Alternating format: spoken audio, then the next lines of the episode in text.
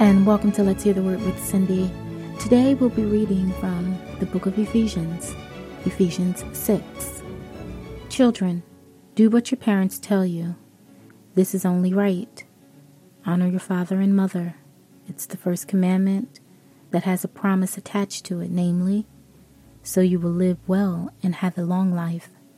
Fathers, don't frustrate your children with no win scenarios. Take them by the hand and lead them in the way of the Master. Servants, respectfully obey your earthly masters, but always with an eye to obeying the real Master Jesus Christ. Don't just do what you have to do to get by, but work heartily as Christ's servants, doing what God wants you to do.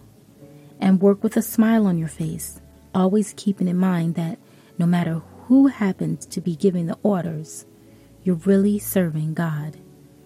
Good work will get good pay from the master, regardless of whether you are slave or free.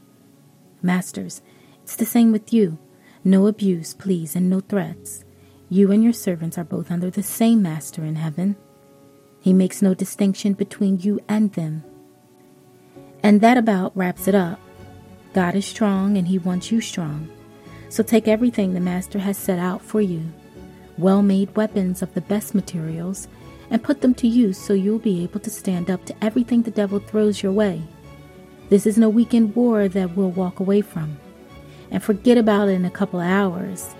This is for keeps and a life or death fight to the finish against the devil and all of his angels.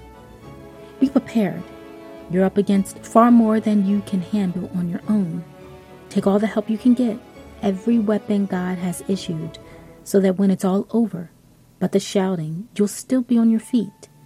Truth, righteousness, peace, faith, and salvation are more than words. Learn how to apply them. You'll need them throughout your life. God's Word is an indispensable weapon. In the same way, prayer is essential in this ongoing warfare. Pray hard and long. Pray for your brothers and sisters. Keep your eyes open. Keep each other's spirits up so that no one falls behind or drops out. And don't forget to pray for me. Pray that I'll know what to say and have the courage to say it at the right time. Telling the mysteries to one and all, the message that I, jailbird preacher that I am, am responsible for getting out. Tychicus, my good friend here, will tell you what I'm doing and how things are going with me. He is certainly a dependable servant of the Master. I've sent him not only to tell you about us, but to cheer you on in your faith. Goodbye, friends.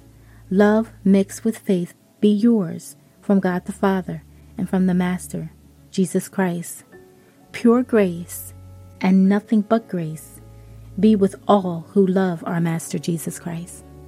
Thank you for listening today. Be blessed.